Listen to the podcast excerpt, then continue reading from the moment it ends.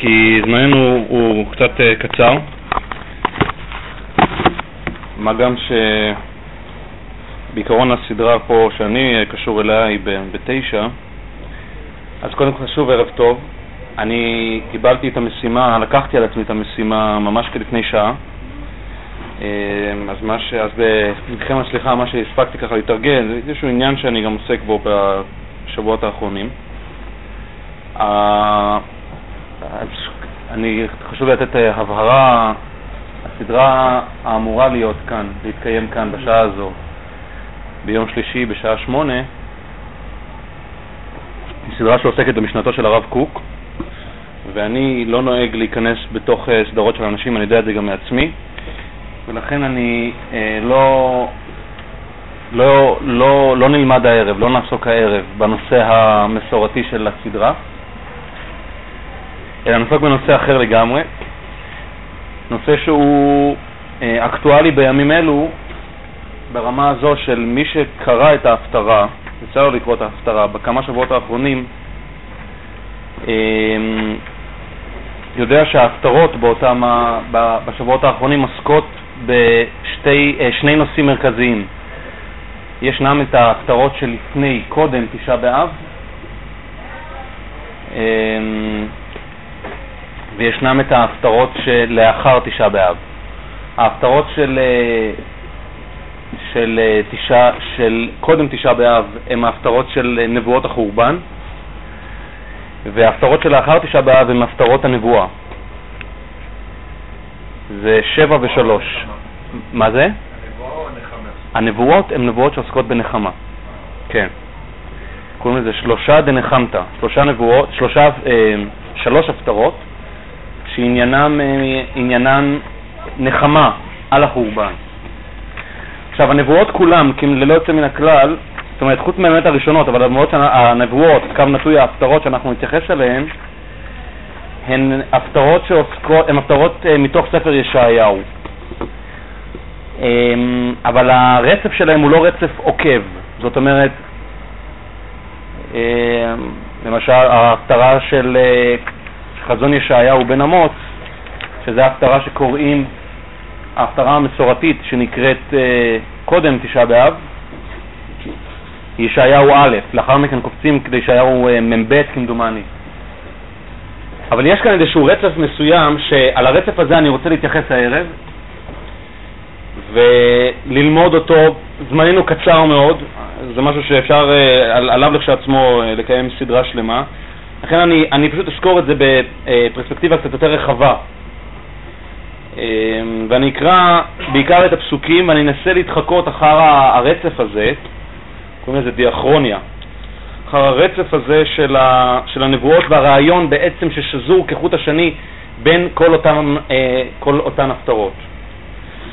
אז אה, אני, לא, אני, לא, אני לא אקרא, כי באמת אה, זמננו מאוד קצר, אני לא אקרא את כל, ה, את כל תוכן הנבואה. כרגע אני עוסק בנבואה שעוסקת חזון ישעיהו בן אמוץ, אגב שעל שם ההפטרה הזו נקראת השבת עצמה, נקראת שבת חזון, שהיא אה, נבואה קשה מאוד, היא למעשה הנבואה הפותחת של ספר ישעיהו. אמ, במרבית קהילות ישראל אפילו נוהגים לקרוא, לקרוא את, את ההפטרה הזו במנגינה של מגילת איכה, למי שיודע. וישנו היבט מסוים שהוא היבט לכאורה משני, לכאורה אפילו שולי, אבל הוא, הוא מאוד אה, אה, דומיננטי גם בנבואה הזו וגם בנבואות שלאחר מכן, ועל ההיבט הזה אני רוצה להתייחס. בפסוק י' שמעו דבר אדוני קציני סדום, האזינו תורת אלוהינו עם עמורה. למה לרוב זבחיכם יאמר אדוני, צבעתי עולות, אילים וחבל מרעים ודם פרים וכבשים ועתודים לא חפצתי. כי תבואו לראות פניי, מביקש זאת מאיתכם רמוס חצריי. לא תוסיפו אבי מנחת שווא, קטורת אויבי לי, חודש בשבת קרוא מקרא, לא אוכל, לא אבן והצרה.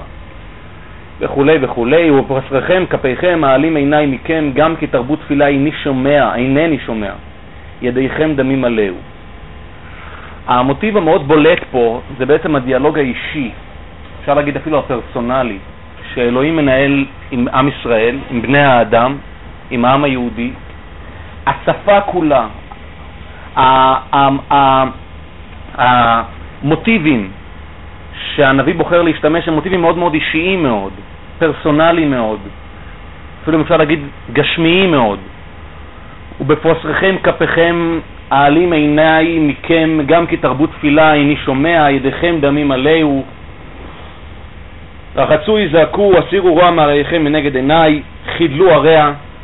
דיאלוג מאוד קשה, מאוד נוקב, שמעבר להיותו נוקב הוא גם מאוד אינטימי. זה סוג של דיאלוג שמנהל אדם עם חברו, לא, מנהל, לא אמור לנהל אלוהים עם בני האדם. ו... כי תבואו לראות פניי, מי ביקש אתכם אה, רמוס חצריי?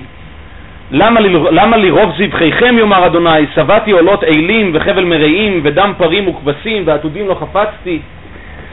השפה היא אישית, אינטימית, ו, וזה נראה שאדרבה, זה נראה שלא לחינם השפה היא כזו, כי בעצם מה שהרעיון שבעצם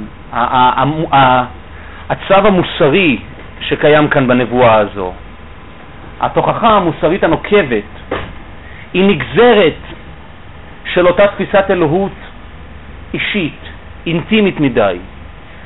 העובדה שהעם היהודי הגיע למצב של סיאוב מוסרי מצד אחד, קלקול, שחיתות, כאשר מצד שני, לפחות כך עולה מתוך, ה, מתוך, ה, מתוך דברי הנביא, הוא ממשיך לקיים את הפולחן של בית המקדש. למה לרוב, לא, לא סתם, למה לרוב זבחיכם יאמר אדוני, עולות, אלים, חבל מרעים, מריעים, ודם פרים וכבשים ועתודים. זאת אומרת, כביכול העם היהודי תופס את אלוהים בצורה מאוד מאוד אישית, עם איזשהו, אפילו הייתי אומר בתפיסה סימביוזית מאוד, זאת אומרת, יש לנו איזשהו קשר אישי מאוד, תלותי מאוד בינינו. מה שאני עושה מחוץ לבית המקדש, מה שאני עושה מחוץ לבית הכנסת, מה שאני עושה בחוץ, אין לזה שום קשר. יש לי את מערכת היחסים הקבועה שעומדת בה באיזשהם סטנדרטים מסוימים, קריטריונים מסוימים, עם חוקיות פולחנית מסוימת, ובשם ה... והחוקיות הזאת מוציאה ידי חובה את מערכת היחסים. כך מתקיימת מערכת היחסים. והמוסר שנאמר כאן בהפטרה הזו היא בעצם המוסר שבעצם בא להגיד לעם היהודי, תשמעו, אין שום פשר ואין שום תוכן לכל מערכת היחסים האישית הזו. כי תבואו לראות פניי, מי ביקש אם יהיה אתכם רמוס חצריי? ובפרוסריכם כפיכם מעלים עינם, כי גם כי תרבו תפילה אינני שומע ידיכם דמים עליהו, רחצו יזעקו, הסירו רוע מעל עליכם מנגד עיניי, חידלו הרע. הווה אומר, כל מערכת היחסים האישית הזו, שמושתתת אמנם אכן על מרכיבים של מערכת יחסים בין אישית, אינטימית מאוד, בין העם היהודי לבין אלוהים, אין לה שום פשר ואין לה שום תוכן ואין לה שום משמעות אם אין את הצדק המוסרי, אם אין את ה... אה, אם אין את התפיסה המוסרית הנכונה, את היישום המוסרי הנכון. אבל כאן אנחנו עדיין, להזכירכם, נמצאים בשלב של קודם החורבן. זאת אומרת, לא, עדיין כביכול לא נגזרה הגזרה, ועדיין כביכול בית המקדש נוכח, ואומר הדיאלוג שלה, בכל זאת הדיאלוג של העם היהודי עם אלוהים הוא דיאלוג בין אישי, אינטימי, מצד אחד. מצד שני, מה שהנביא מנסה לעשות זה כביכול להציל, להציל, להציל את, ה, את הצדק המוסרי שלא ייפגע בגין אותה מערכת יחסים, ש, מערכת יחסים שעלולה להעניק את התחושה, כפי שאכן היא עשתה ללא ספק, להעניק את התחושה שיש, שמערכת היחסים מוגנת ומעוגנת בבית המקדש. בעבודה, בפולחן שמתקיים, והיא בעצם מבטיחה את הנצחתו של הקשר הזה, של הזיקה הזו, בין העם היהודי לבין אלוהיו. ולכן בפרשה הזו, בהפטרה הזו, סליחה, אנחנו לאורך כל, הז... לאורך כל, ה... לאורך כל, ה... כל, כל תוכחת הנבואה אנחנו מוצאים מצד אחד את השיח הבין אישי הזה, את השפה האישית הזו, הפרסונלית הזו, שאלוהים מנהל עם בני האדם מצד אחד, מצד שני יש כאן אמירות נוקבות מאוד, חמורות מאוד, על כך שזה חלילה לא אמור לפתור את בני האדם מהצדק המוסרי ומהתפיסה היישום, היישום הנכון של אה, הצו האלוהי. וכאן אנחנו עוברים למעשה להפטרה הבאה, ואני אעשה זאת בקצרה. ההפטרה הבאה היא כאן במהלך השבוע הזה, זה תשעה באב, נחרב הבית, אין בית יותר, ובאופן מופלא, פשוט באופן מופלא, בצורה ממש אה, אה, נגטיבית מאוד, קוטבית מאוד, לרוח, לרוח הדברים, לרוח הסגנון והשפה, כפי שהיא באה לידי ביטוי בהפטרה הראשונה שקראנו עכשיו, של חזון ישעיהו, בהפטרה הבאה, שגם אותה אני מניח שרובכם ככולכם מכירים, שהיא פותחת במילים נחמו נחמו עמי, שכפי שאמרתי, היא איננה נבואה עוקבת. זה לא פרק ב' בישעיהו,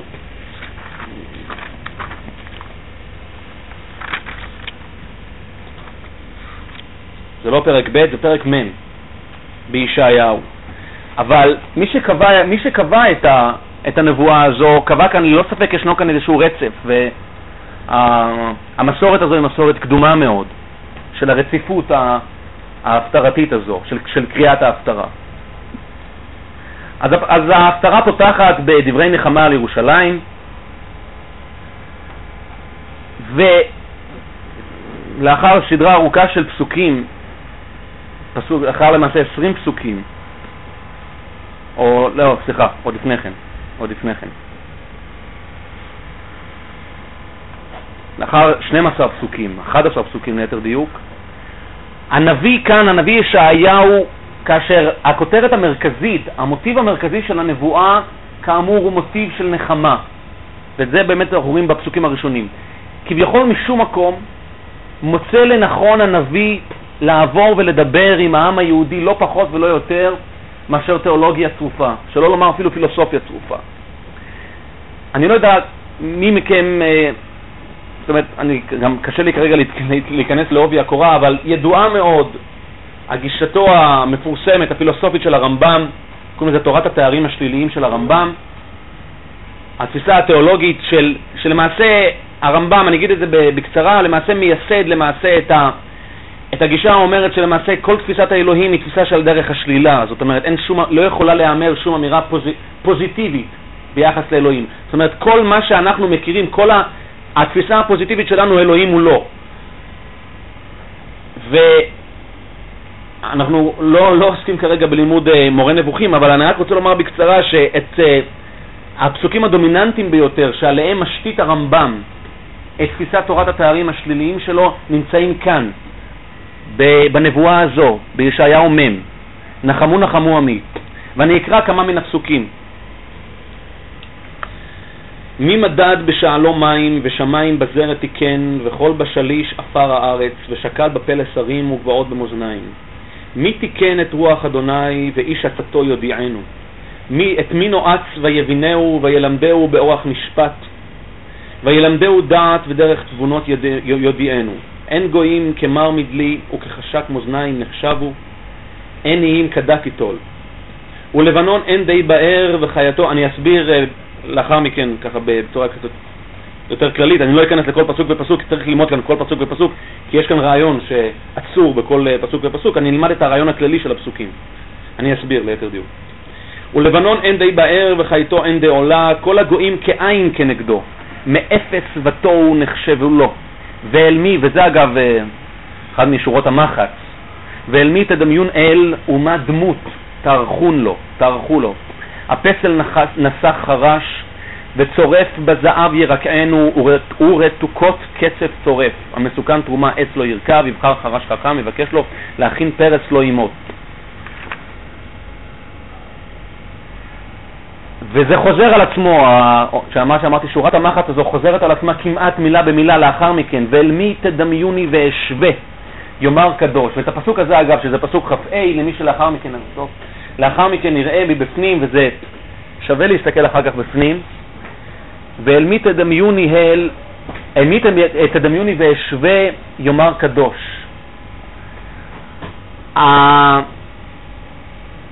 הקביעה הדרמטית הזו, המשמעותית הזו, לא רק שהיא לכאורה אינה שייכת.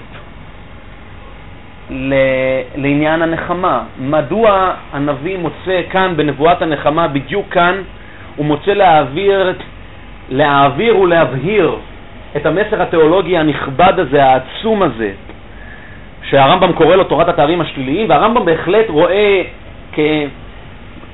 כנביא, בנביא ישעיהו כנביא הבשורה, אם אפשר לקרוא לזה כך, של, של, ה, של עקרונות תורתו. מרבית אגב, חלק ב' של מורה נבוכים מוקדש לתורת התארים השליליים, הוא מתחיל עם כל ההתייחסות אל התפיסה האריסטוטלית לאלוהים והפלטונית ואחרים, אבל, ומשם הוא עובר אל, ה, אל ייסוד השיטה שלו והגישה שלו. מה, מה, אבל הנביא, בסדר, אז במורה נבוכים זה ספר פילוסופי לכל דבר ועניין, כאן הנבואה הזו, לפחות הנבואה הזו, עניינה נחמת ירושלים.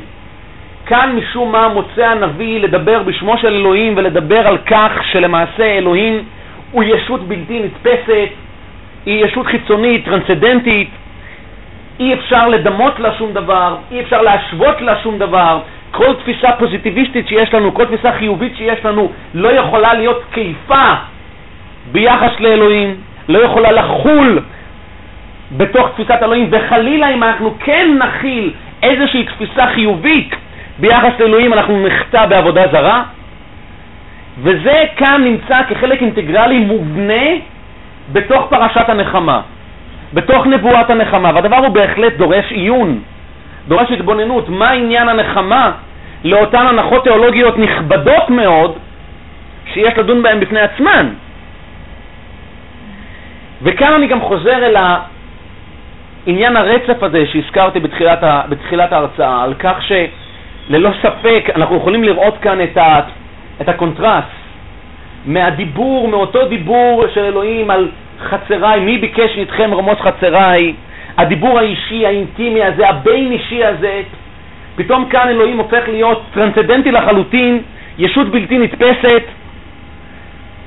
אנחנו לוקחים את הפסוקים בהפטרה הקודמת שקראנו, ואנחנו ניקח ואנחנו נצליב אותם עם הפסוקים כאן בהפטרה הזו, זה נראה שאנחנו מדברים לכאורה על שני אלוהים, על, על, על, על תפיסה שהיא שונה לחלוטין.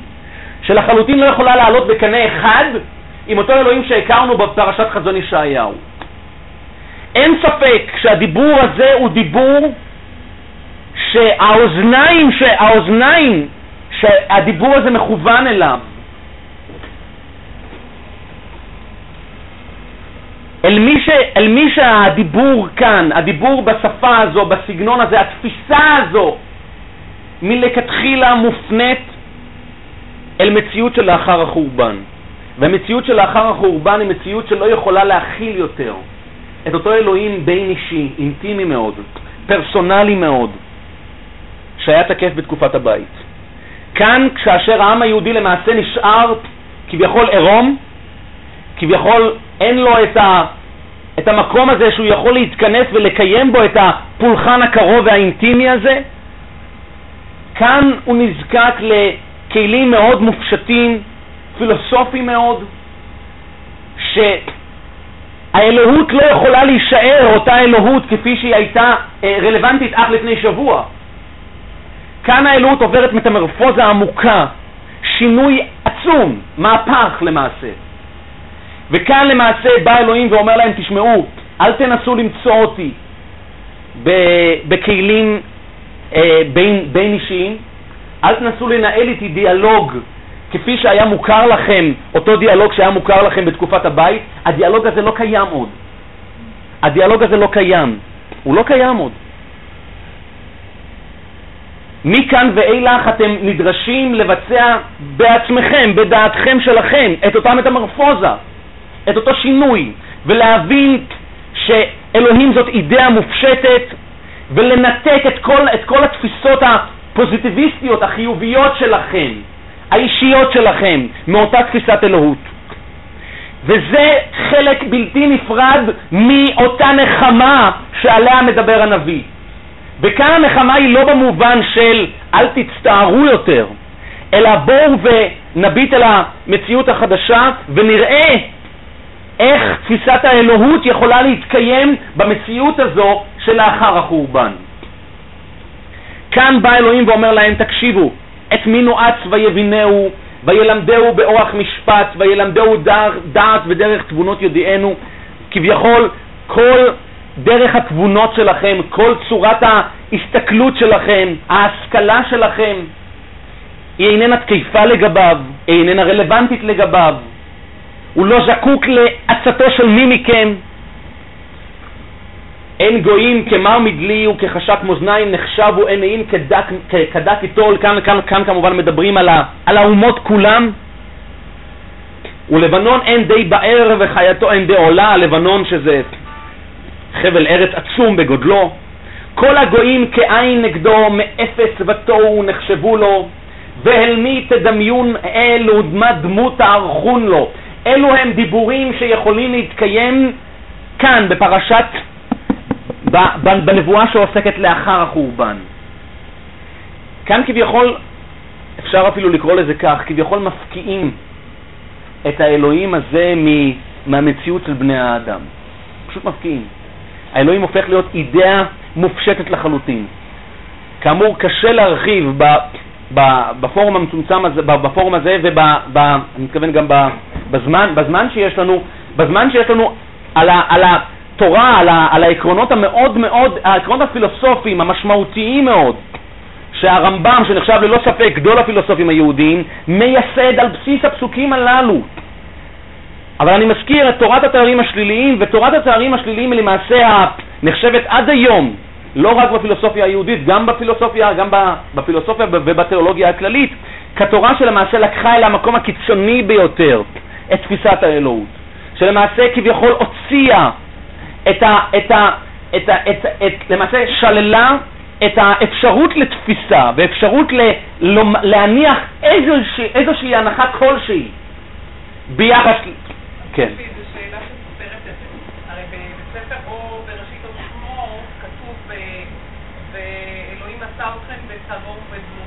זאת אומרת שאנחנו כן יכולים להאמין שאנחנו דומים לו. כאילו. טוב, אז קודם כל אני מודה לך על השאלה. ב', אני, אני, אני, אני אבחר לענות על השאלה שלך דבר ראשון באמצעות אה, ציטוט של, כמו שאני אמרתי, שורת מחץ, וזה לא ספק שורת מחץ בנבואה הזו, כי הנביא ישעיהו בוחר לומר את אותן מילים פעמיים, וזה לא דבר שהוא עושה בכל נבואה, אני חושב שזו הפעם היחידה שקיימת בכל ספר ישעיהו. ואל מי תדמיון אל ומה דמות תערכו לו, והפסוק הנוסף, ואל מי תדמיוני ואשווה, יאמר קדוש. אגב, קדוש זה כמובן מופשט, חיצוני, מנות... כן? זה שם השם. סליחה? כשאומרים יאמר קדוש, מתכוונים לשם ה... לא, יאמר קדוש הכוונה יאמר, יאמר אה, קדוש הכוונה אני, אני, אני מחוץ לכם, אני מופרש, אני מופרש, אני, אני מקודש. אז על פניו את לכאורה שואלת שאלה, כתוב כאן ואל מי תדמיוני, אז אפשר להגיד, התשובה היא, התשובה היא אה, בצלמו, בצלמו ובדמותו. אז אה, האמת שאם אני באמת ארצה לענות לך אז אני אצטרך אה, הרבה יותר מאשר שעה, אבל אני אומר בקצרה, אה, האדם דומה לאלוהים, זאת, זאת איננה משוואה שפועלת לשני, רגע, סליחה, תני לי להשלים, זאת איננה משוואה שתקפה לשני הצדדים, היא תקפה אך ורק לצד אחד, הווה אומר, האדם דומה לאלוהים, אבל האלוהים לא דומה לאדם. זה נשמע, אני יודע שבלוגיקה זה, היו עכשיו זורקים, היו זורקים אותי מכל המדרגות. כן, זה מה? בשביל זה אני לא שם, ובשביל זה, אה, בשביל זה תיאולוגיה היא בפקולטה נפרדת מלוגיקה, אבל אני, אני, חוזר, אני חוזר על מה שאמרתי. הבצלמו כדמותו חלילה לא אומר שהאלוהים הוא בצלמו כדמותו של האדם. זאת אומרת, המשוואה פועלת לכיוון אחד ואחד בלבד, בהחלט. זאת אומרת, העובדה שהאדם הוא בצלמו ובדמותו של, של אלוהים, ואומר, הוא מכיל אי אלו תכונות אלוהיות בצורתו, בדמותו, לחלוטין, אני מדגיש את המילה לחלוטין, אינה אומרת שאלוהים דומה לאדם. זאת אומרת, האדם מכיל תכונות אלוהיות, אבל זה חלילה לא אומר שהאלוהים מכיל תכונות אנושיות. זאת אומרת, כשאני, זאת אומרת, כש, כש, דקה, כשאני אומר, אני דומה לך, אני דומה לפלוני, אז אני, אז, אז אני דומה לפלוני, אז המשמעות היא כאן בהחלט, אה, המשמעות, המשמעות הלוגית של, ה, של הקביעה הזו, של המשפט הזה, שיש בינינו תכונות זהות, אה, או מראה זהה, תכונות זהות, מאפיינים זהים, דומים. כאן, בהקשר הספציפי הזה, זה חד משמעי חד כיווני. זאת אומרת, האדם מכיל, האדם הוא בבואה של אלוהים, אבל אלוהים הוא איננו בבואה של האדם, סימן קריאה בצבע אדום גדול. וזה, אבל, אבל אה, אני כמו כפי שאמרתי, יש להרחיב אה, על מה שאמרתי לך, אבל את, אם, את, אם את יכולה, אז אני, יכול, אני אבקש ממך לקבל את מה שאמרתי, איך שזה כפי שזה. ועל זה אלוהים אומר, ואל מי תדמיוני ואשווה יאמר קדוש. אז למה אה, אומרים שפנה... שוב, הפנים, כן, בהחלט, הפנים הם צלם אלוהים, בהחלט. זה הקטע הפיזי והמראה. אה, הפנים, כשאומרים אגב פנים, לא מתכוונים לקטע הפיזיולוגי של הפנים, מתכוונים לצורת הפנים, מתכוונים להבעת הפנים, מתכוונים אל איזשהו פן צורני שחבוי בפנים. ובהחלט הפנים הם, הם שיקוף של העובדה, זאת אומרת, גם, ו, הפנים, אני, הפנים, הרעיון שהפנים הם השתקפות, ההשתקפות הצורנית של האדם. זאת אומרת, האדם כישות שמכילה את ההכלאה הזו שבין הרוח לבין חומר. ההכלאה הזו, המקום שבו ההכלאה הזו משתקפת, הבבואה של ההכלאה הזו היא בצורת הפנים. הרעיון גם שהפנים הם למעשה גם ההבעה הייחודית של כל אחד ואחת מאיתנו. הפנים כהבעה האינדיבידואלית, היחידנית, כשם שדעותיהם שונים, כך פרצופיהם, או כשם שפרצופיהם שונים, כך דעותיהם שונים. זאת אומרת, הדעת הייחודית, הייחודיות האישית של כל אחד ואחת משתקפת בפנים. אבל שוב, זה חלילה לא אומר שמשהו בפנים שלנו קשור אה, לדמותו של אלוהים. וגם המילה דמות בהקשר הזה היא לשון מושאלת. דמות הכוונה... לא, גם, גם, גם המילה דמות, אגב, היא באה משורש המילה דמיון, לדמות. ומה דמות הארכון לו, הכוונה אין לו דמות. וכשאנחנו אומרים אין לו דמות, הכוונה אין מה לדמות לו. אבל אה, על ה, על ה, רק על, בוודאי על, ה, על, ה, על ההפטרה הזו, על הנבואה הזו, אפשר להרחיב על כל פסוק ופסוק, ויש כאן רצף של רעיונות, רצף של עקרונות מסוימים. ואולי באמת אם יישאר זמן אני, אני עוד אחזור לכך, אבל כרגע אני עדיין רוצה לדבר ברמה הכללית יותר על אותו רצף שעובר, וזה רצף מרתק, כי רבותיי, אין לזה לכאורה, אין לזה לכאורה קשר אל המאורע של החורבן. הנחמה יש לה קשר למאורע של החורבן, כפי שאמרתי. המאורע של החורבן, לפני החורבן הוא תובע נבואה של תוכחה, לאחר החורבן אני מבין שהוא תובע נבואה של נחמה, אבל אתם יודעים, תחשבו, העם היהודי הוא באבל על, על, על, על הבית ובאים ומפילים עליו את, ה, את התיאולוגיה הכבדה הזו, זה, זה קצת יכול לזעזע, אבל, אבל הנביא ישעיהו עושה זאת. הנביא ישעיהו עושה זאת ואנחנו קוראים את הנבואה הזו ולומדים אותה מיד לאלתר לאחר החורבן. הדבר המרתק הדבר המרתק ש... ש... אה, שהדבר המרתק ברצף הזה הוא למעשה מופיע בהפטרה שקראנו בשבת האחרונה, שהיא גם חלק מהשלושת נבואות הנחמה, וגם היא כמובן מספר ישעיהו. ולמי שיסתכל לאחר מכן, היא נבואה בפרק מ"ט, אז כאן הנבואה כולה היא, או רובה, רובה ככולה, הנבואה פותחת ותאמר ציון עזבני אדוני ואדוני שכחני, התשכח אישה עולה מרחם בן בטנה, גם אלה תשכחנה ואנוכי לא אשכחך. זאת אומרת, אלוהים בא ואומר, אה, אישה יכולה לשכוח, גם, גם אם אישה כביכול תשכח את, אה, את את עולה מרחם בטנה, את ילדיה, אני לא אשכח את העם היהודי. אין על כפיים חכותי, חכותייך, חכותיך, סליחה, חומותייך נגדי תמיד, וכולי וכולי. שאי סביב עינייך וראי, כולם נקבצו באו לך. חי אני נאום אדוני, כי כולם כעדי תלבשי ותקשרים ככלה. כי חורבתייך ושממותייך וארץ הריסותך, כי אתה תצרי מיושב ורחקו מבלייך. עכשיו, אלו הם באמת הפסוקים הפותחים, ואלו הם באמת פסוקים שהם עוסקים בהחלט בעניין החורבן, ובנחמה על החורבן. וכאן אנחנו ממשיכים לאורך הפסוקים, אנחנו מגיעים ל...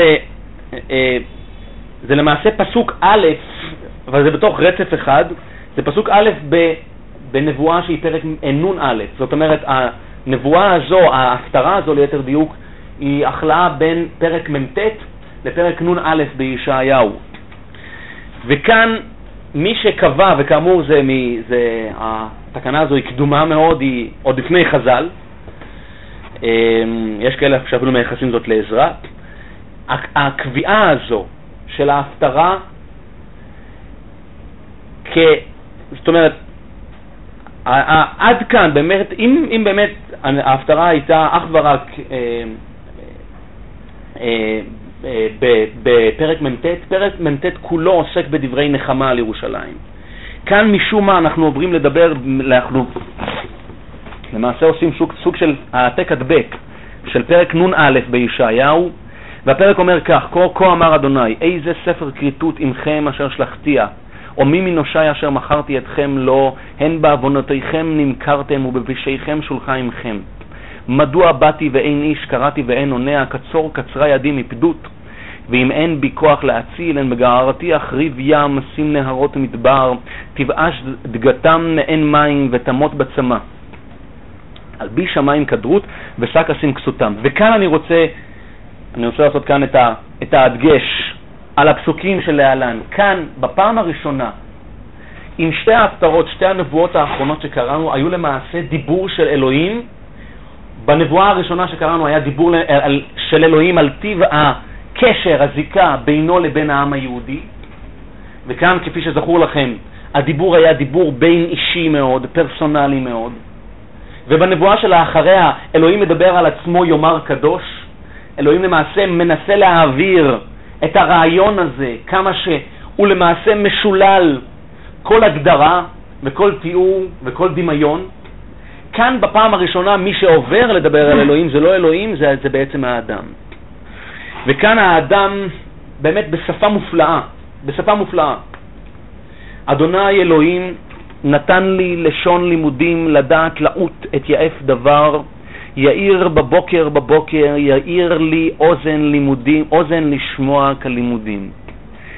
כאן האדם בא ואומר, וזה, רבותיי, זה נראה שהפסוק הזה הוא ממש סוג של תשובת המשקל למה שקראנו מקודם בהפטרה הקודמת, על הדיבור הזה, ואל מי תדמיוני ואשווה. האדם בא ואומר, אני לא מרים ידיים. המשמעות העובדה, אני, אני, אני בסדר, אני מקבל את ההנחה התיאולוגית, את ההנחה התיאולוגית שלמדתי בנבואה האחרונה.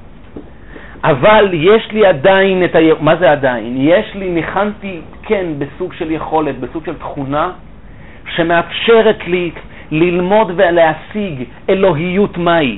לא את אלוהים, אבל אלוהיות מהי.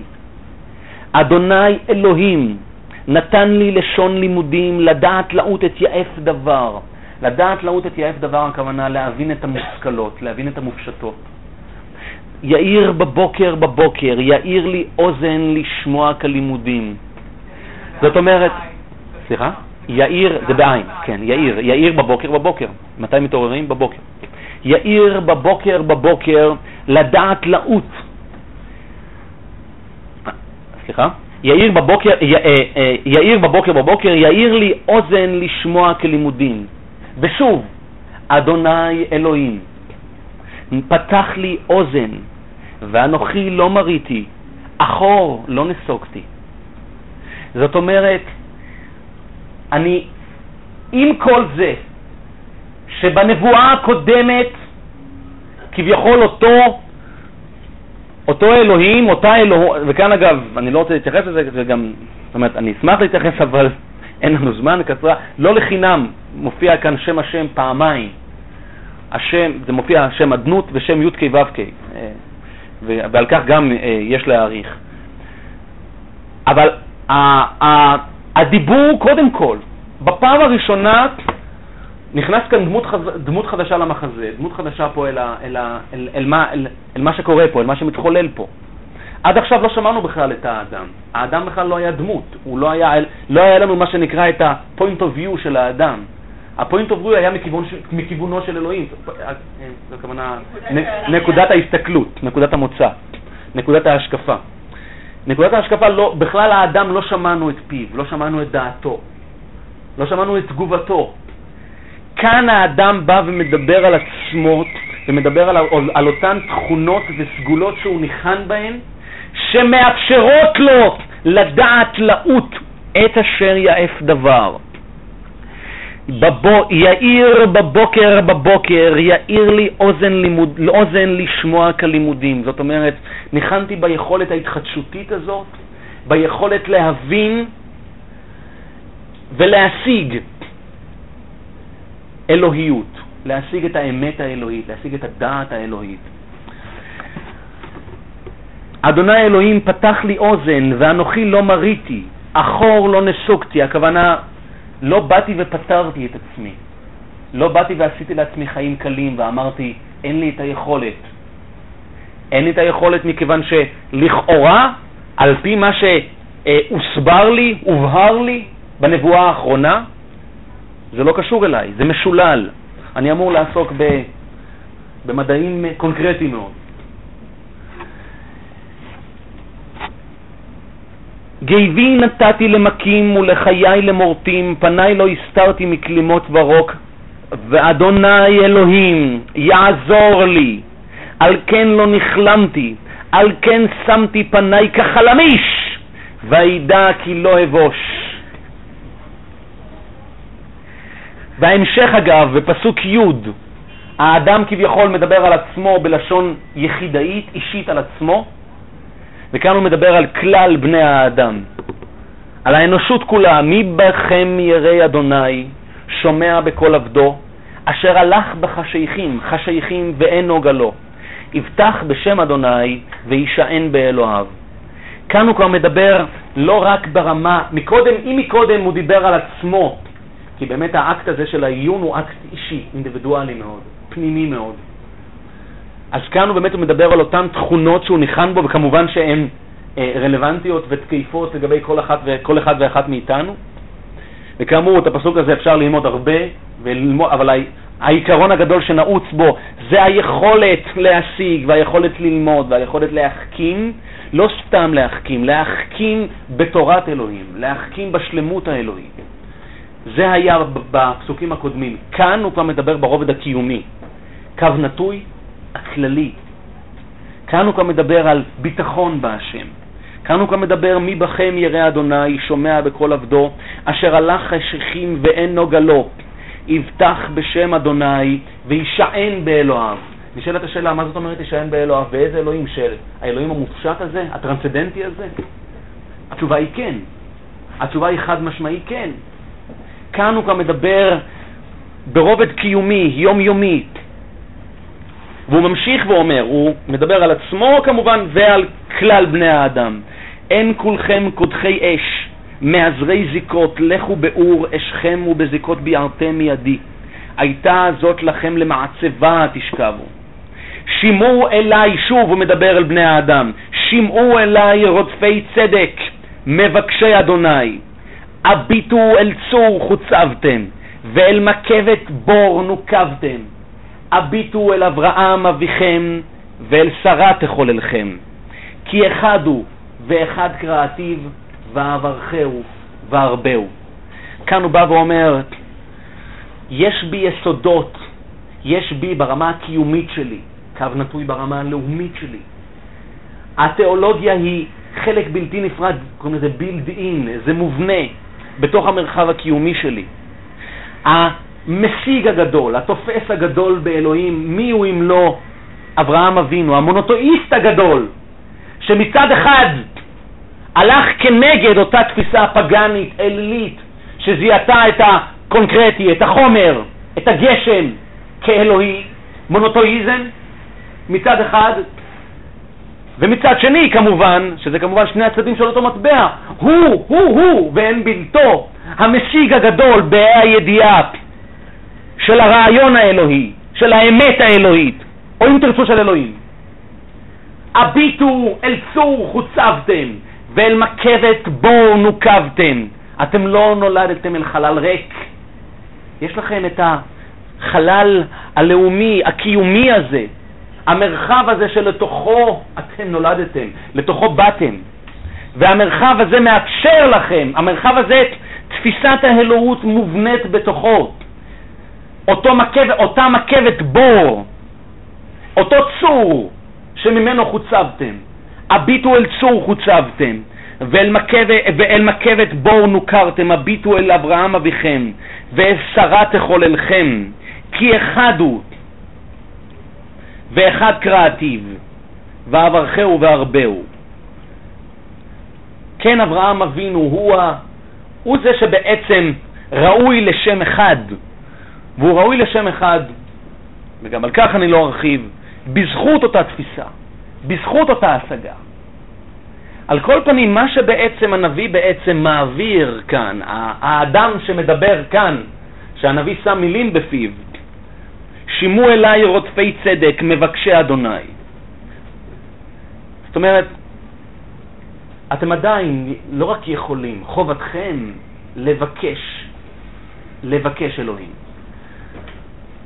עדיין, כן, גם לאור מה, ש, מה שהובהר לכם באותה נבואה, שלכאורה על על פי האמור באותה נבואה אין מה לבקש, זה חסר תוחלת, זה חסר פשר, אין לזה משמעות. שימו אליי רודפי צדק מבקשי אדוני, הביטו אל צור חוצבתם, ואל מכבת בור נוכרתם, הביטו אל אברהם אביכם ואל שרה תחוללכם, כי אחד הוא ואחד קראתי, ואברכהו והרבהו. זאת אומרת, כאן בני האדם מדברים. זה, זה המקום שבו בני האדם אומרים את האמירה שלהם. והאמירה הזו היא אמירה שחובתו של כל אחד, כל אחד, כל אחד ואחת לומר ולהבין ולהשיג לצד אותה הבנה שנאמרה שם בנבואה הקודמת. ההשלמה של זה, ההשלמה של הסדרה הזו, המופלאה הזו, של התהליך הזה, וזה מדהים להתבונן בתהליך. יש כאן תהליך פדגוגי, חינוכי, שמעביר הנביא את העם היהודי, והתהליך הזה הוא בלתי נמנע. התהליך הזה הוא בלתי נמנע. המקום הכי, אם אפשר לקרוא לזה, אה, פרגמטי, נוח, פשרני אפילו, פחות רדיקלי. אם, אם בנבואה הראשונה ראינו את הגרסה הרדיקלית האחת, הקוטבי, הקוטבית האחת, שמדברת ממש בשפה בין אישית כפי שדיברנו, לאחר מכן עברנו אל השפה, אל, ה, אל, ה, אל, אל, אל, אותן, אל, אל אותה שפה שבאה ולמעשה ממצבת את אלוהים במקום שהוא טרנסדנטי לחלוטין, חיצוני לחלוטין לחייהם של בני האדם ולתפיסתם. ולאחר מכן כאן קיבלנו את, ה, את, את האדם, קיבלנו את קולו של האדם, קיבלנו את האדם שמדבר על תכונותיו, על סגולותיו, קיבלנו את האדם שמדבר על המרחב הקיומי שלו. בהפטרה האחרונה, שזאת אגב ההפטרה שאנחנו נקרא בעזרת השם השבוע,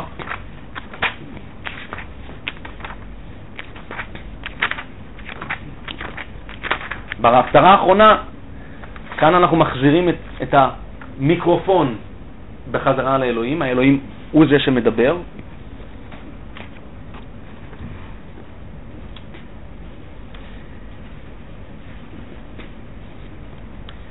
וכאן, וכאן, אם, אם, אם אתם עוקבים אחרי, אם אתם עוקבים טוב אחרי המשוואה שנבנית פה, אז זה התחיל כך, שתי נבואות שאלוהים מדבר על עצמו, או בעצם מדבר, או ליתר דיוק כך, בנבואה הראשונה אלוהים מדבר על טיב הקשר בינו לבין בני האדם, הנבואה שלאחר מכן אלוהים מדבר לחלוטין על עצמו, בלי שום קשר לבני האדם, ואל מי תדמיוני ואשווה יאמר קדוש. דיבור שהוא לחלוטין דיבור עצמי. לאחר מכן עברנו לדיבור עצמי של האדם על עצמו, האדם על עצמו ועל תכונותיו ועל יכולותיו, על, על, על עצמו, על העצמיות האלוהית שלו, מי שאמר כאן בצלמו ובדמותו, אז כן, האוזן לימודים הוא ללא ספק חלק בלתי נפרד מאותו בצלמו ובדמותו. לשון לימודים, אם תרצי, סליחה ליתר דיוק, לשון לימודים, שזה הרוח ממללה שלה בצלמו ובדמותו ללא ספק. כאן, בהפטרה שלפנינו, ההפטרה האחרונה, הנבואה האחרונה, כאן האלוהים חוזר לדבר על הקשר בינו לבני האדם. אבל כאן אבל, להבדיל מהפרשה הראשונה שהדיבור היה דיבור כאמור בטרמינולוגיה, בשפה בין אישית, במונחים בין אישיים, פרסונליים מאוד, כאן כבר השפה שונה לחלוטין. אבל כאן כבר הדיבור חוזר להיות דיבור דיאלוגי, דיבור של שיחה, דיבור של קשר, של זיקה שמתקיימת בין אלוהים לבין בני האדם. אז הנבואה פותחת, ענייה סוערה לנו חמה, הנה אנוכי מרביץ בפוך אבנייך ויסדתיך בספירים, ושמתיך חד, חד, חד חוד שמשותייך ושערייך לאבני אקדח וכל גבולך לאבני חפץ. שוב, כפי שאנחנו רואים בשלושת הנבואות האחרונות, דיבורים שהם רלוונטיים לנחמה.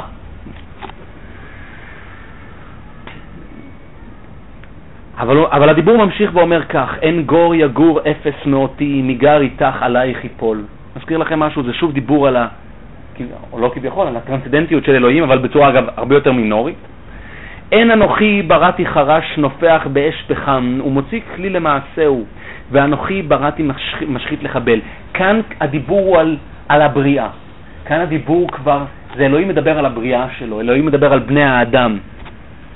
וכאן הוא חוזר, לא רק לדבר, לא, וכאן זה כבר נהפך לדיבור מהדיבור על הבריאה כולה. אין אנוכי בראתי חרש, נופח באש פחם, ומוציא כלי למעשהו, ואנוכי בראתי משחית לחבל. כמה חבל שאין לנו את הזמן ללמוד בעיון את הפסוקים האלו. אבל כאן, מדיבור על הבריאה, על הקוסמוס כולו, הדיבור הופך להיות קונקרטי על העם היהודי. כל כלי יוצר עלייך לא יצלח, וכל לשון תקום איתך למשפט הרשי. זאת נחלת עבדי אדוני וצדקתם מאיתי. נאום מי? נאום אדוני. שוב אני אחזור על הפסוק, כל כלי יוצר עלייך לא יצלח, וכל לשון תקום איתך למשפט הרשי. זאת נחלת עבדי אדוני וצדקתם מאיתי תרשי. וה, והפסוק ממשיך ואומר, הנביא ממשיך ואומר, הוי כל צמא לכו למים, באשר אין לו כסף, לכו שברו ואכולו, ולכו שברו בלא כסף ובלא מחיר יין וחלב. למה תשקלו כסף בלא לחם, ויגיעכם בלא לשבע? למה אתם עובדים לחינם? שימו שמוע אליי ואכלו טוב, ותתענג בדשן נפשכם. יש כאן דיבור קיומי מאוד, אקזיסטנציאליסטי מאוד, מובהק, על, ה, על הקיום בצילו של אלוהים. זאת נחלת עבדי אדוני וצדקתם מאיתי. זה הדיבור כאן, בפסוקים האלה. זה לא דיבור של בני האדם, זה דיבור של נאום, נאום, נאום אלוהים. הדיבור הוא דיבור של הקדוש ברוך הוא, והדיבור הוא על נחלת אבני השם. על זה הדיבור. על הנחלה, כן, יש מושג של נחלת עבדי השם על אף אותה הנבואה שקראנו בנבואה של נחמו. הנבואה ההיא, הנבואה שאלוהים מדבר על עצמו בהגדרות טרנסדנטיות לחלוטין. עטו אוזניכם אליי, אגב, זה כבר לחלוטין גם מתכתב עם ההפטרה הקודמת, עם הנבואה הקודמת. עטו אוזניכם אליי, ולכו אליי, שמעו נפשכם, והכרתה לכם ברית עולם, חסדי דוד הנאמנים. זה בהחלט מזכיר את הדיבור הקודם של האדם על עצמו. על האדם על עצמו, על הלשון לימודים, את האוזן, לדעת, לעוט, יאיר בבוקר בבוקר, אבל כאן זה כבר לא משמו של, לא משמו של האדם, שזה כביכול דיבור אגוצנטרי של האדם על עצמו, כאן זה כבר דיבור על בני האדם מפיו של אלוהים. עטו אוזניכם ולכו אליי, שמעו תכי נפשכם והכרתה לכם ברית עולם, חסדי דוד הנאמנים.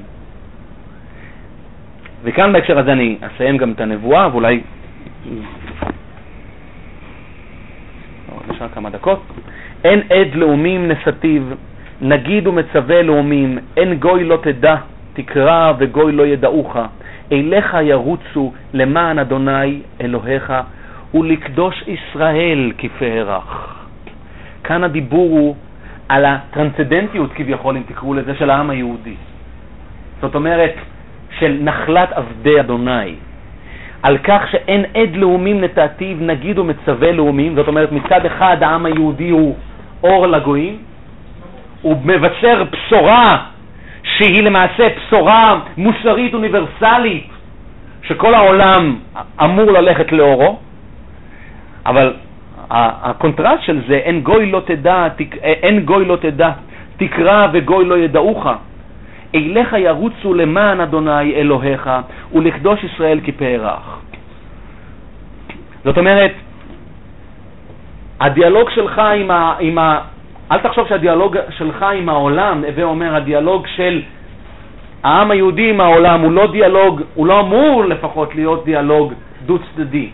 הוא אמור באיזשהו מקום להיות דיאלוג חד-צדדי, מכיוון שאתה מכיל את אותה תכונה שנקראת לקדוש ישראל כפרח, אותה תחושה של נבדלות, של התייחדות, שלהפך, אליך ירוצו למען אדוני אלוהיך, ולקדוש ישראל כפרח. זאת אומרת, אתה מהווה את, ה, אתה מהווה את ההור הגדול הזה שהולכים לאורו. ואם אתה, ו, ואם אתה תנסה ללכת לאורן של אה, אה, אשכולות אחרות שהן לא מבית מדרשה המזוקק שלך, אז אתה עלול להשתהב. אבל רבותיי, אני רוצה לחזור, ובאמת בהקשר הזה לסכם, לסכם את הרצף. ו, וכאמור, כפי שאמרתי, הייתי מאוד רוצה ללמוד כאן את דברי הנבואה מתוכם, ללמוד, ללמוד קו נטוי לעיין, כי יש כאן לא מעט מה לעיין, ואני ממליץ לכולם לעיין בבית, בנבואות ישעיהו בכלל ובנבואות הללו בפרט, או בספר התנ"ך בכלל. כן. לא ברור לי הסדר, למה זה, אחרי שאומרים לבני אדם, אין לכם תפיסה באלוקים, אז הייתי מצפה שהאדם של ירים ידיים, אני לא יכול להבין כלום, ואז אם השם בא ואומר, אני בכל זאת נמצא בחיים הפרטיים שלכם, עם החרש. תתענגו על האוכל, אז האדם יבין, אוקיי, אז איכשהו אני אעשה אלמד, אבל מה גורם להרם להתעורר ולנסות לעורר את כולם בכל זאת להבין מה זה? תראי, קודם כל, קודם כל, אני אענה לך ככה. אני, כפי שאמרתי, הסדרה הזו, אני יכול לקרוא לה ממש סדרת חינוך. תהליך פדגוגי. הווה אומר, ההתעוררות הזו של האדם בנבואה הקודמת היא לא התעוררות של זכות, היא התעוררות גם של זכות, בראש ובראשונה של זכות, אבל התעוררות של חובה. זאת אומרת, הנביא כאן בעצם אומר בשפתו הפיוטית, הוא מדבר בשם האדם, אבל אם תרצי, הנביא מדבר על עצמו כי גם הוא אדם. הוא מדבר על אי אלו תכונות וסגולות שמאפשרות, קו נטוי מחייבות את האדם אה, בכל זאת, מה זה בכל זאת? את יכולה אפילו למחוק את המילה בכל זאת, ללמוד ולהשיג ולדבוק ב, באידאה האלוהית, שמתגלמת אגב, תקראי לזה בתורה, תקראי לזה ב, ב, במושכלות האלוהיות. זאת אומרת, הוא ניחן בתכונות מסוימות שלא רק, ש, זאת אומרת, שבעצם לא נותנות לו את הפריבילגיה לפתור את עצמו. אין לו את הפריבילגיה לפתור את עצמו. אבל, אבל אין לו את הפריבילגיה לשני הצדדים. מצד אחד אין לו את הפריבילגיה לפתור את עצמו מלעסוק במושכלות האלוהיות, אין, מ, מללמוד ולדבוק באלוהים באמצעות תורת אלוהים, זה מצד אחד. אבל מצד שני, אין לו את הפריבילגיה, חלילה, לייחס התייחסות בין אישית, לייחס לאלוהים תכונות שקרובות אליו, הגדרות שקרובות אליו. הוא צריך לדעת שעם כל הכבוד לדעתו, ואכן יש כבוד לדעתו, ואכן יש כבוד לדעתו, כי זה בעצם לשון הלימודים, אותה אוזן, אה, זה חלק, אה, אה, יש, יש, יש כבוד ויש יכולת בדעתו לתפוס את, ה, את האמיתות האלוהיות, את, ה, את הרעיון האלוהי. אבל האלוהים הוא מחוץ לתמונה. ואוי ואבוי לו אם הוא יערב. זאת אומרת, אבוי לו אם הוא יבוא ויגיד, אוקיי, אז אני יכול לקיים את היחס הזה, את ההתייחסות הזו, את הזיקה הזו, את התקשורת הזו, את האינטראקציה ביני לבין אלוהים, מכיוון שאני תופס בו. אתה לא תופס בו. אתה תופס ברעיון האלוהי, באמת האלוהית. בזה אתה תופס. אתה תופס את החובה האלוהית. אתה, חובס, אתה, אתה, חובס, אתה תופס את האמת המוסרית.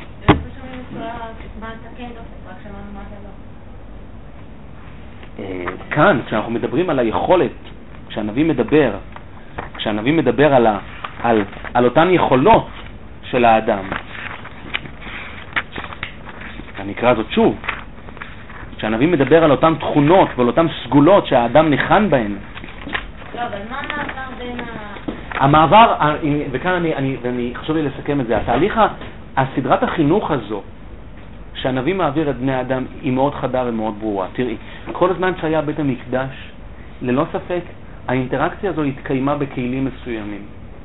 הכלים האלו, ללא ספק, הם גם אלה שהביאו לחורבן הבית. זאת אומרת, האדם דבק מהמקום הזה, האדם לחלוטין, וזה אגב עולה בעליל בדברי הנביא, שהאדם לחלוטין הצטמצם אל האינטראקציה הזו, אל התקשורת האינטראק... אל, ה... אל, ה... אל הפולחן האינטראקטיבי הזה בינו לבין אלוהים באמצעות פולחן המקדש והקרבת הקורבנות וכל זה, והוא מצא לנכון, הוא הרשה לעצמו להגיע לשיוב מוסרי מוחלט. והניסיון שעושה הנביא אז בשעתו, קודם חורבן הבית, זה להציל את שני המימדים האלו. מצד אחד, שהאינטראקציה הזאת תמשיך להתקיים כי יש לה חשיבות, אבל מצד שני, שהיא חלילה לא תבוא על חשבון השלמות המוסרית. זה הניסיון הראשון שעושה הנביא קודם החורבן.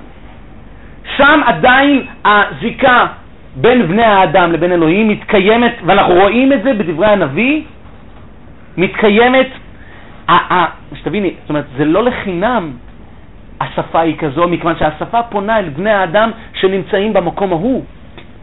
היא פונה אליהם בשפה הזו, בקרימינולוגיה הזו, מכיוון שדעתם נמצאת שם, המודעות שלהם נמצאת שם, מודע, אני מתכוון, התודעה שלהם נמצאת במקום ההוא, ובמקום ההוא יש ניסיון להציל. אנחנו נמצאים קודם החורבן. הניסיון הזה לא צלח לצערנו. אני, עכשיו, לאחר שהניסיון הזה לא צלח, והנביא מביט למציאות בעיניים, מנקודת מוצא מאוד ריאלית ומפוקחת, הוא בא ואומר, תקשיב, דבר ראשון, כשאין בית מקדש, אם האדם יעשה לעצמו בית מקדש, את יודעת במה הוא יחטא? בעבודה זרה. נקודה. זאת אומרת, אם האדם יבחר, ימצא לנכון לקיים את הפולחן הזה שלא באותם פרמטרים מאוד מסוימים של בית המקדש, המשמעות תהיה עבודה זרה, נקודה. ואין חטא חמור יותר מעבודה זרה. ואין הסתאבות תודעתית חמורה יותר מאשר עבודה זרה. אז, אז דבר ראשון, כאן הנביא לא עושה להם הנחות, אומר להם, תקשיבו, מה זה הנביא? אלוהים מדבר לבני האדם ואומר, וממצב, שם דברים לאשורם על היחס, על הזיקה. אבל, וכאן, וזה חשוב להדגיש, זה לא מסתכם בכך, ולא בכדי זה לא מסתכם בכך, כי אם אכן זה היה מסתכם בכך, המשמעות הייתה עלולה להיות חמורה מאוד. המשמעות הייתה, אוקיי, אז יש כאן, כמו שכתוב, גט כריתות. יש גט כריתות, כל אחד הולך את דרכו. אבל לשמחתנו זה לא מסתכם בכך, וכאן מגיעות שתי הנבואות שלאחר מכן. וכאן האדם, ובהקשר הזה אני רוצה להדגיש, אני מדגיש, האדם כאן מדבר, זאת אומרת, חובתו של האדם לומר זאת, חובתו של האדם להבין זאת, אפילו, אגם, שב, שבנבואה הקודמת נאמר לו מה שנאמר לו. אדוני אלוהים נתן לי לשון לימודים לדעת לעוט את יעף דבר, יאיר בבוקר בבוקר, יאיר לי אוזן לשמוע כלימודים. אדוני אלוהים פתח לי אוזן ואנוכי לא מריתי, אחור לא נסוגתי. אז כאן האמירה היא על היכולת ועל הסגולה של האדם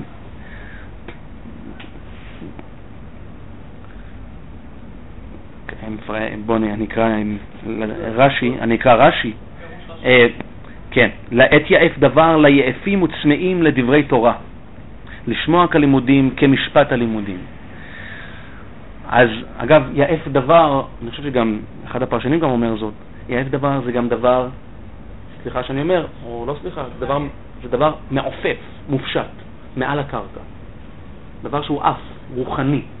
יעף דבר זה, תקריא לזה, תפיסות רוחניות, להבין רוחניות, לתפוס רוחניות. זה דבר, יעף דבר, לשון מעופה. נכון, נכון, נכון, נכון, נכון, בהחלט. לדעת לעוט, נכון? להתרומם, לעוט, אה, לעוט, כן? לעוט, בהחלט, נכון?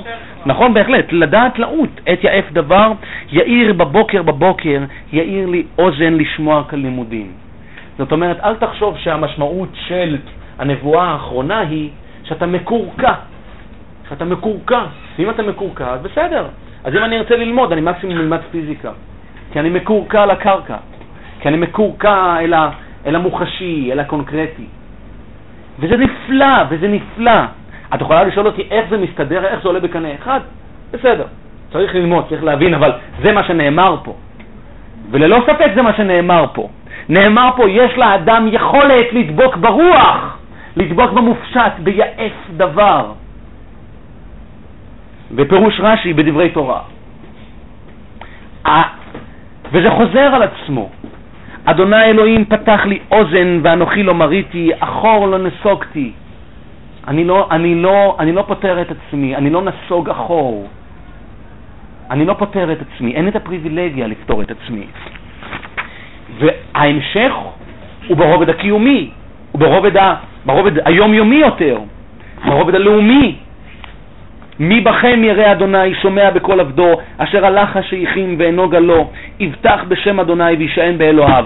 אבל רבותיי, כאן עדיין האדם מדבר על עצמו.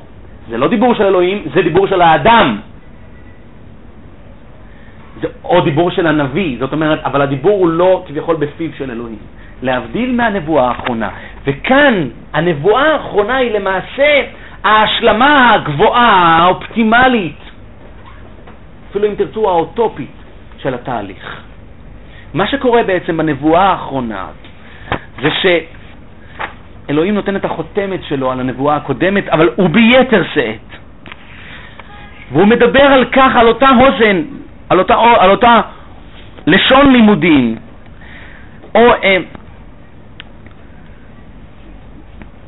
כל כלי יוצר עלייך לא יצלח, וכל לשון תקום מתח למשפט ארשי, זאת נחלת עבדי אדוני וצדקתם מאיתי. נאום אדוני, עם הדגש. וההמשך הוא, וההמשך, אני מדלג פה קצת, עטו אוזניכם ולכו אליי, שמעו תכי נפשכם, והחרתה לכם ברית עולם חסדי דוד הנאמנים. הווה אומר, כן, אותה אוזן שנתקלנו בה לדעת לעוט את יעף דבר, אותה אוזן שנתקלנו בה בנבואה הקודמת.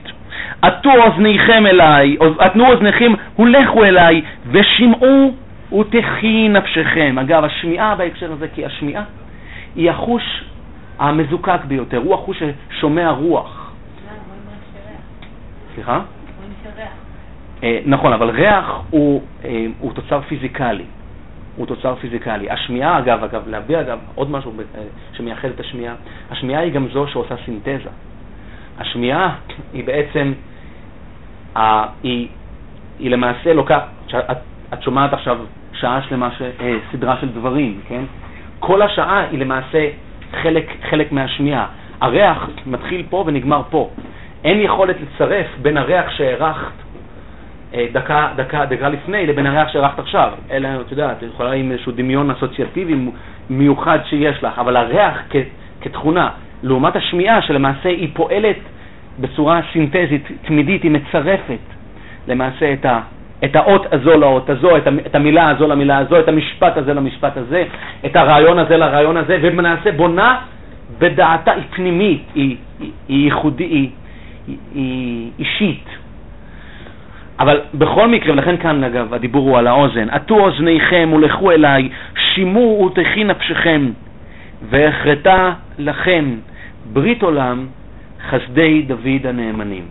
זאת למעשה החיתום, זה למעשה החיתום, זה למעשה הדיבור כביכול אלוהים חוזר לתקשר, פעם ראשונה מאז אותה נבואה של חזון ישעיהו, שאלוהים מתקשר עם בני האדם, עד, מאז הוא לא תקשר, לא היה כאן תקשורת.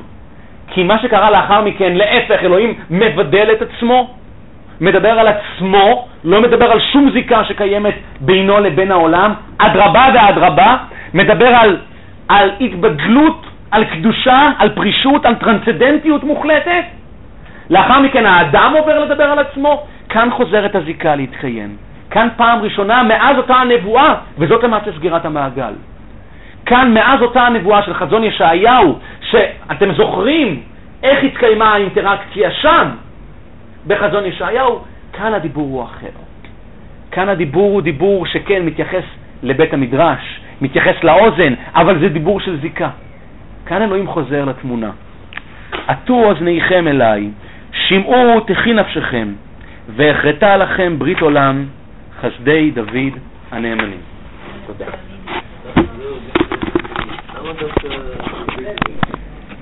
אמ, חסדי דוד זה, אמ, זה על משקל וזוכר חסדי אבות.